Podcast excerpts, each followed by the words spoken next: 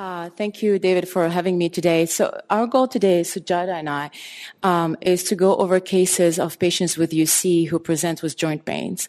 Uh, and in my clinic, often when patient, when a fellow present a patient, I try to guide them. What would you do next? What would you order? So today we decided to reverse the role. So Sujaata is the boss today. Uh, she's going to be presenting the uh, two cases that we, uh, each one of us saw in clinic, and I will uh, try my best to uh, share with you my thought process in uh, approaching these cases. Uh, so, Sujaata, go ahead. Thank you. Um,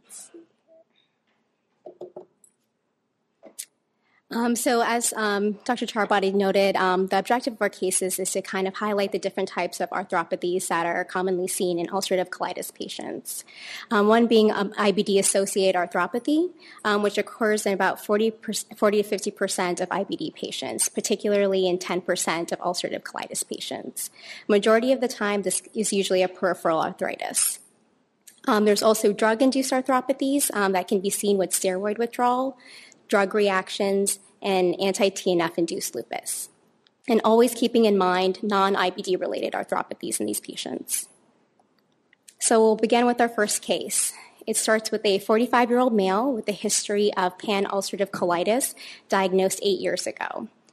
He was initially on infliximab for two years and developed a loss of response and antibodies. He was then transitioned to adalimumab and 6MP for 18 months and then adalimumab 40 milligrams every other week. He was both um, clinical and endoscopic remission for five years on this therapy. However, over the last five months, he's developed joint pains. He noted his joint pains to be mild swelling and pain of the right wrist, as well as migrating pains of the elbow, shoulders, and knees. Um, these were not responding to acetaminophen and no improvement after his adalimumab injections. He denied any rashes or fevers, but did note that he had some eye itching and irritation, and also anxiety and insomnia. So at this point, um, we can kind of discuss what our differential diagnosis would be. Yes. Yeah. Let's see. I need your help. Okay. Can you hear me now? Okay. All right. Uh, so um, my husband and my kids thinks I approach things very irrationally at home, but in my clinic, I try to do be very rational about this. so, like you mentioned, one is uh, when I see a patient with IBD and joint pain, one is this IBD related Two, is this due to the drug? Three, is this something completely independent? Uh, so in this gentleman with uh, large joint pain and are migrating, uh, the first thing that comes to mind is a type 1 peripheral arthropathy. Uh, typically, uh, this type of uh, joint disease is associated with active disease, with other extraintestinal manifestation. This gentleman is in clinical remission, so it makes it less likely. he has some eye irritation, so that could be an extraintestinal manifestation there. but we know that even in, we've been talking about this today, that even in patients who are in clinical remission, there might be some endoscopic activity. So maybe uh, these joint pains are the expression of what's going on in the lumen. Um, the second thing that comes to mind, could this be drug induced? Uh, if this patient was on steroid recently, could this be part of a steroid withdrawal? Uh, could this be uh, a serum sickness type of disease? I've seen that mainly with uh, infliximab, not much with uh, adalimumab, but it can give you joint pains, especially in people who develop uh, antibody to the anti-TNF.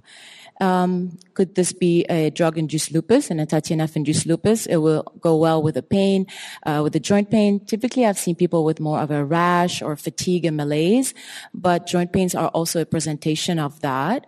And uh, finally, could this be completely non-IBD related, like a parvovirus infection, uh, maybe some, um, you know, developing another autoimmune disease, rheumatoid arthritis? I would expect to see some joint deformities. Uh, so these will be my uh, my thought, uh, my initial thoughts. Yeah, so here's a full list of differential diagnosis that um, Dr. Charabaty just went over. Um, as she noted, the um, type 1 peripheral arthritis um, sometimes does parallel disease activity. However, type 2 peripheral arthritis is um, independent of disease activity. Um, there can be axial involvement in some of these patients, but that's not the type of um, pain that our patient was having in our case, but there could be ankylosing spondylitis that's independent of bowel disease and has an association with HLA-B27. So uh, at this point, uh, a peripheral arthritis or a drug-induced arthropathy, as mentioned, was probably the top two on the differential. So what would be the best tests next in order to confirm a diagnosis? Um, so again, I, want to know if there's luminal disease. That would explain why this patient's having joint disease. So uh, I would check a CRP and a calprotectin. Ideally, we know that calprotectin is very sensitive at uh, picking up active disease in UC, mainly in distal disease. Uh, so that would be my first step. Um, I want to know what his adalimumab level is. If he's having antibodies, if there are positive antibody that might kind of trigger this could be uh, a reaction to the drug and anti-TNF uh, uh, like a hypersensitivity. Um, and I also want to know what is his adalimumab level in case this is related, the joint pain is related to his disease. I want to see if I can maximize therapies. Um, since we talked about um, anti-TNF induced lupus, I want to know what his ANA is, double strand DNA, anti-histone antibodies. Um, probably get some X-rays. If uh, I think the wrist was inflamed a little bit, looked so uh, look at that. See if there's any uh, joint destruction that will lead me more our and RA diagnosis. Um, so I would start with that. Yeah. So here is the laboratory workup. Um, the white blood cell count was 3.1, which was lower than his baseline of 7. Uh, normal hemoglobin hematocrit, normal CRP, uh, fecal calprotectin was 37. Um, adalimumab trough levels were 7 with no drug antibodies. His rheumatologic workup was um, consistent with an elevated ANA, elevated anti-double stranded DNA, and elevated anti-histone antibody level. The rest of his serologic um, rheumatology workup was negative, and he also had normal C3 and C4 complement levels, and x-rays of his joints were normal. So now I'm thinking more. This is more anti-TNF induced lupus, right? So his disease seemed to be in in, a, in remission by objective marker with a CRP and a normal uh. The adalimumab level are okay. Uh, I think uh, I, I, like higher level, but in this context, seems like it's okay. Uh, but what we're seeing is we're having more of the uh, we're having the antibodies that we see with drug-induced lupus, the ANA, the double-stranded DNA, the histones, and the antibody that are typically associated with lupus are actually uh, not present and negative. Uh, so I'm leaning more toward a um, anti-TNF induced lupus. So it does so happen this patient did have anti-TNF induced lupus. And so I will um, talk a little bit about that briefly. Um, anti-TNF induced lupus can occur from infliximab in two out of a thousand patients and adalimumab in one out of a thousand patients. Um, the pathogenesis is thought to be due to an increased autobody formation. There's two different hypotheses. One is a cytokine shift hypothesis, which um, they think is due to anti-TNF um, causing a systemic blockade of Th1 cytokines. This causes increased Th2 cytokine production as well as increased IL-10 and interferon alpha production, which downstream causes increased autoantibody formation. The second um, hypothesis is that anti-TNF therapy interferes with apoptosis, and this decreases the clearance of nuclear debris which increases the re- um, release of antigenic particles. Therefore, in susceptible individuals, um, autoantibodies are made um, due to the release of these antigenic particles. Um, symptoms that can occur from anti-TNF induced lupus, um, usually a lot of them are compatible with idiopathic systemic lupus, including skin manifestations, which is the most common, including alopecia, malar rash, and macular papular rash. There also can be seen arthritis and leukopenia, like the patient in our case. Serositis, nephritis, and CNS complications are usually rare. Um, these patients usually do not have a prior history of idiopathic systemic lupus. Um, treatment is cessation of the anti TNF, um, and resolution of symptoms usually occur about one to six months later. In severe cases, about 40% of time, the patients will require prednisone or, or steroids. Um, about 10 to 15% of the time, they'll require other immunosuppression, such as azathioprine or methotrexate. After resolution of symptoms, is considered to say, considered to be safe to switch to another anti-TNF therapy or, of course, changing the mechanism of action entirely. Um, here is a chart um, that just differentiates some of the clinical features of idiopathic systemic lupus and um, anti-TNF induced lupus. Um, both conditions, it's more common in females. Um, in anti-TNF induced lupus, there is a more abrupt onset of symptoms. And as um, noted previously, um, serositis, CNS involvement, is more rare in anti-TNF induced lupus. Um, and this is a chart comparing the lab features between the two conditions. Um, and as noted in both, um, ANA and anti-double-stranded DNA are, um, can be elevated. However, it's very important to note that these positive autoantibodies does not always necessarily mean that they have that disease condition. Therefore, um, an anti-TNF induced lupus um, anti-Smith antibody is usually normal, and complement levels are usually normal, which differs from idiopathic systemic lupus. So um, I guess we'll move on to our second case. Um, do you think we'll have time for that? Okay. Um, it starts with a 41 year old male. He was diagnosed with left sided ulcerative colitis, ankylosing spondylitis, and uveitis at the age of 31. He was initially on adalimumab and did well on this until eventually developed loss of response with both GI symptoms and ankylosing spondylitis symptoms. He was then switched to infliximab with azathioprine. However, azathioprine was discontinued due to elevated liver enzymes. Um, on this therapy, he had a flare of his ankylosing spondylitis and uveitis. However, his colonoscopy showed that he had quiescent disease. His infliximab levels were drawn and they were undetectable. Therefore, his infliximab dose was increased. Um, he, on this um, increased dose, he'd still continue to have a flare of his uveitis and ankylosing spondylitis and uh, did not respond to steroids. Therefore, he was switched to vedolizumab and had control and clinical remission of his GI symptoms, however, continued to have back pain. So, briefly about the treatment of ankylosing spondylitis. All available anti TNF therapies are very effective. Um, in particular, etanercept is effective, however, it's less effective in treating uveitis and controlling IBD symptoms. All anti TNF therapies um, usually have a very rapid onset within two weeks and has been shown to have a 50% reduction in the BATH ankylosing spondylitis disease activity index. Um, and the active inflammation actually can be seen to be reduced even on imaging on MRI. However, um, just like the patient in our case, um, what are some recommendations when anti-TNFs have failed for the treatment of ankylosing spondylitis? So we have a patient with uh, UC and AS.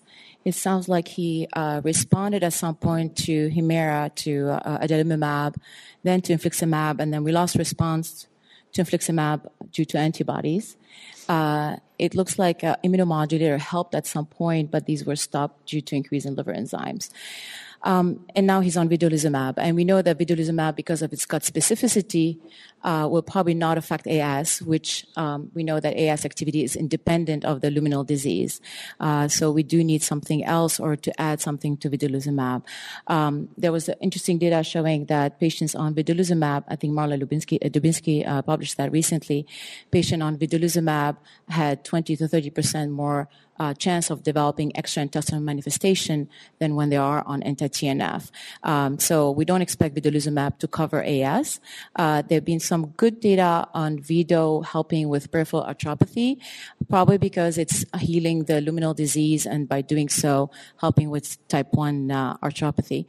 Um, so the things I'm thinking about is one is you can maybe reintroduce immunomodulator. Can, can we reintroduce azathioprine or 6-MP at a low dose with a combination of allopurinol to maybe uh, have a higher uh, uh, level of 6TG and avoid liver toxicity? Um, it can help with AS, so that's something to consider. Methotrexate, I've got uh, good uh, results with peripheral neuropathy, not so much with AS, and the data there for AS is not uh, great. Uh, but then trying to think about other things. Uh, could we add a, another anti-TNF, right? Uh, it sounds like uh, this patient did very well on infliximab until he developed antibodies. And with adding uh, maybe certolizumab uh, to Vedo, would that be a good option? Uh, of course, when we're using two biologic, the concern is are we increasing the risk of infections? Um, there is um, there was an abstract presented at ECCO last year where they were treating Crohn's and UC with a combination of anti-TNF and Vedo, and uh, it was a small number of patients, but it didn't show an increased risk of infection compared to what we would have with anti-TNF alone or, or with immunomodulator. So, in somebody whose disease is controlled on vedolizumab who has failed to anti-TNF, I'll be reluctant to remove the Vedo because it's working, but maybe adding certolizumab would help. Uh, we talked a lot about uh, tofa today, tofacitinib, and you know it's been approved for RA. And there's uh, uh, small studies, phase two trials, looking at tofa and showing that at 10 milligram um, twice a day, it does give good result for AS. There was uh, improvement uh, of symptoms in up to 60% of patients with AS. So um, adding tofacitinib might be a good option. Um, finally, uh, you know, this patient has UC, and we don't have Stelara data in UC patients. Uh, but again, with the mechanism of action of Stelara uh, being uh, something that is effective with uh, um, uh, arthritic diseases, that's something that I would keep in the back of my mind um, for this patient. So um, this patient, um, they did add methotrexate to his vedolizumab therapy. However, he did not have any improvement in his AS symptoms. Therefore, um, as noted, he went to see a rheumatologist. He was started on certolizumab, and therefore on vedolizumab and certolizumab combination therapy, he maintained both clinical remission of his GI symptoms as well as control of his ankylosing spondylitis symptoms.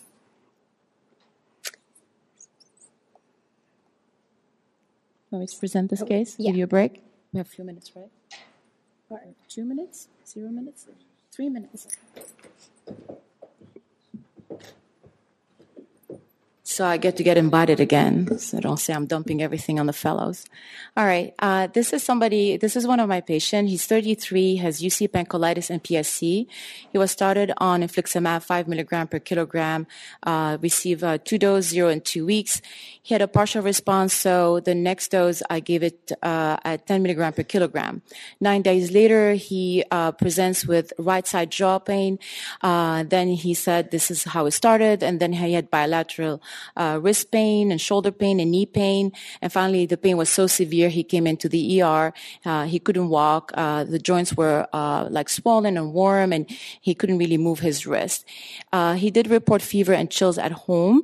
Uh, there were no rash. Um, on exam, he was tachycardic. He felt, uh, he looked uncomfortable. He was diaphoretic. His CRP was elevated. His infliximab level was low at two, and he has, he had antibody to infliximab at 170. And, uh, his wrist x-ray didn't show any, uh, abnormal soft tissue, uh, abnormality or any, uh, effusions, uh, to, to, to drain. Do we go next? This one?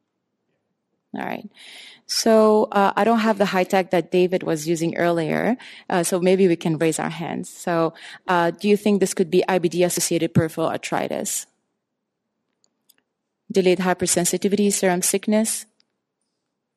Okay. Reactive arthritis? Septic arthritis? Okay, so I think we have a consensus. Uh, you know, IBD, it could be IBD-associated arthritis. This patient disease is not controlled yet, so he could have some uh, extraintestinal manifestation in peripheral arthritis. However, he did not have that prior to starting infliximab, so that goes against it.